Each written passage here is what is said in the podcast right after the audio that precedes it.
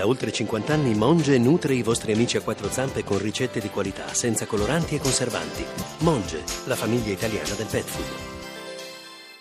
Torniamo tra poco anche alla lettura dei titoli degli altri quotidiani che, dei quali non vi ho dato conto in apertura. E però prima ci colleghiamo con gli Stati Uniti con la corrispondente radio di New York Tiziana Ferrario. Tiziana, buonasera. Voi, eccomi qua. Allora, eh, insomma, ti abbiamo chiamata per cercare di capire un po' quali sono state le reazioni negli Stati Uniti. C'era anche Trump in Scozia, tra l'altro. Non so se era una coincidenza o un'abile mossa politica. quanto possa essere vista come abile, visto che poi sono usciti adesso anche dei sondaggi e, e che danno per la prima volta in testa la Clinton di parecchio su Trump, eh, 46 a 33, eh, non c'era mai stato questo distacco così, così forte e c'è chi dice qui che proprio la Brexit eh, abbia influenzato questa, questa scelta di eh, rafforzare la, la, Clinton.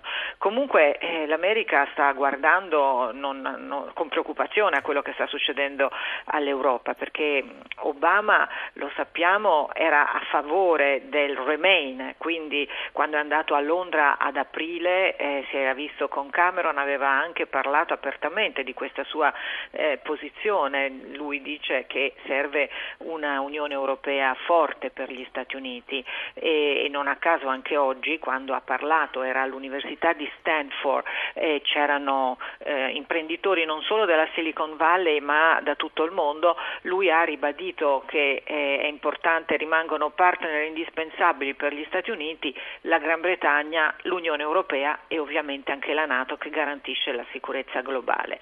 Eh, gli Stati Uniti guardano guardano quindi con, con eh, apprensione a quello che sta succedendo. Il New York Times oggi scriveva nessuno può sapere che cosa succederà veramente perché siamo davanti a un evento senza precedenti.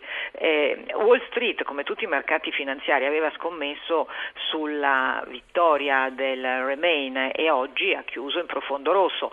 Non ha chiuso così con perdite pesanti come in alcune piazze europee, compresa Milano, però il Nasdaq ha perso più del 4%, il Dow Jones stato, ha perso più del 3%, eh, insomma anche qui le grandi banche e, e i titoli tecnologici sono quelli che hanno avuto le perdite più pesanti, che stanno soffrendo, soffrendo di più.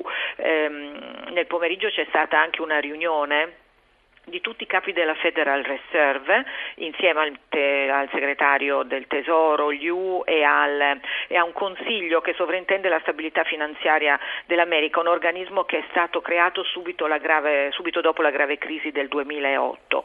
Eh, si sono sentiti tutti telefonicamente, poi hanno rilasciato un, un comunicato ufficiale eh, molto breve in cui dicono qui sta funzionando tutto in maniera ordinata.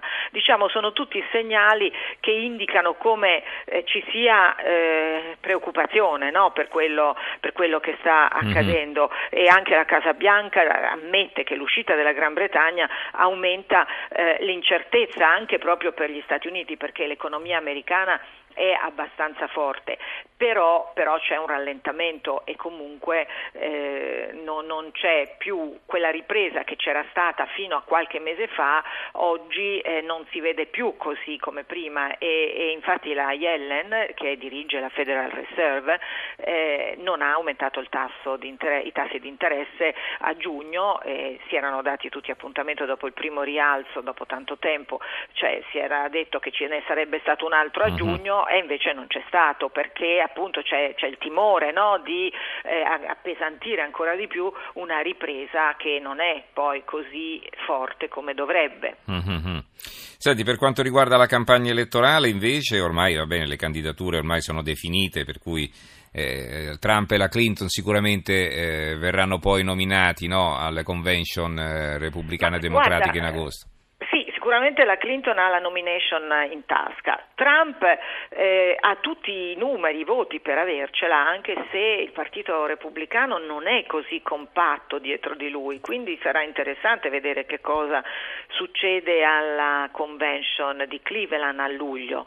Eh, tutti immaginano che comunque eh, cioè la sfida finale sarà tra Trump e la Clinton, ma vediamo insomma che cosa può, eh, può succedere. Eh, Trump eh, non sta raccogliendo tanti soldi, finora si è finanziato la campagna da solo, ha un po' di difficoltà a trovare i donatori, cosa che invece eh, Hillary e anche Bernie Sanders non hanno, non hanno, e non hanno avuto nel passato, quindi i giornali qui insistono molto su questo aspetto perché per fare la campagna elettorale servono anche tanti finanziamenti e Trump è arrivato anche a dire me la pago da solo, però certo servono molti molti soldi, mm-hmm. finora lo ha fatto, quindi, ma questo è anche il segnale dell'incertezza che c'è in campo repubblicano cioè non ci sono tutti questi donatori. Il sostegno non lo trova mentre la eh Clinton certo, ha tutto il partito dietro. Sì, mm-hmm. è un po' questo anche il, il vero problema.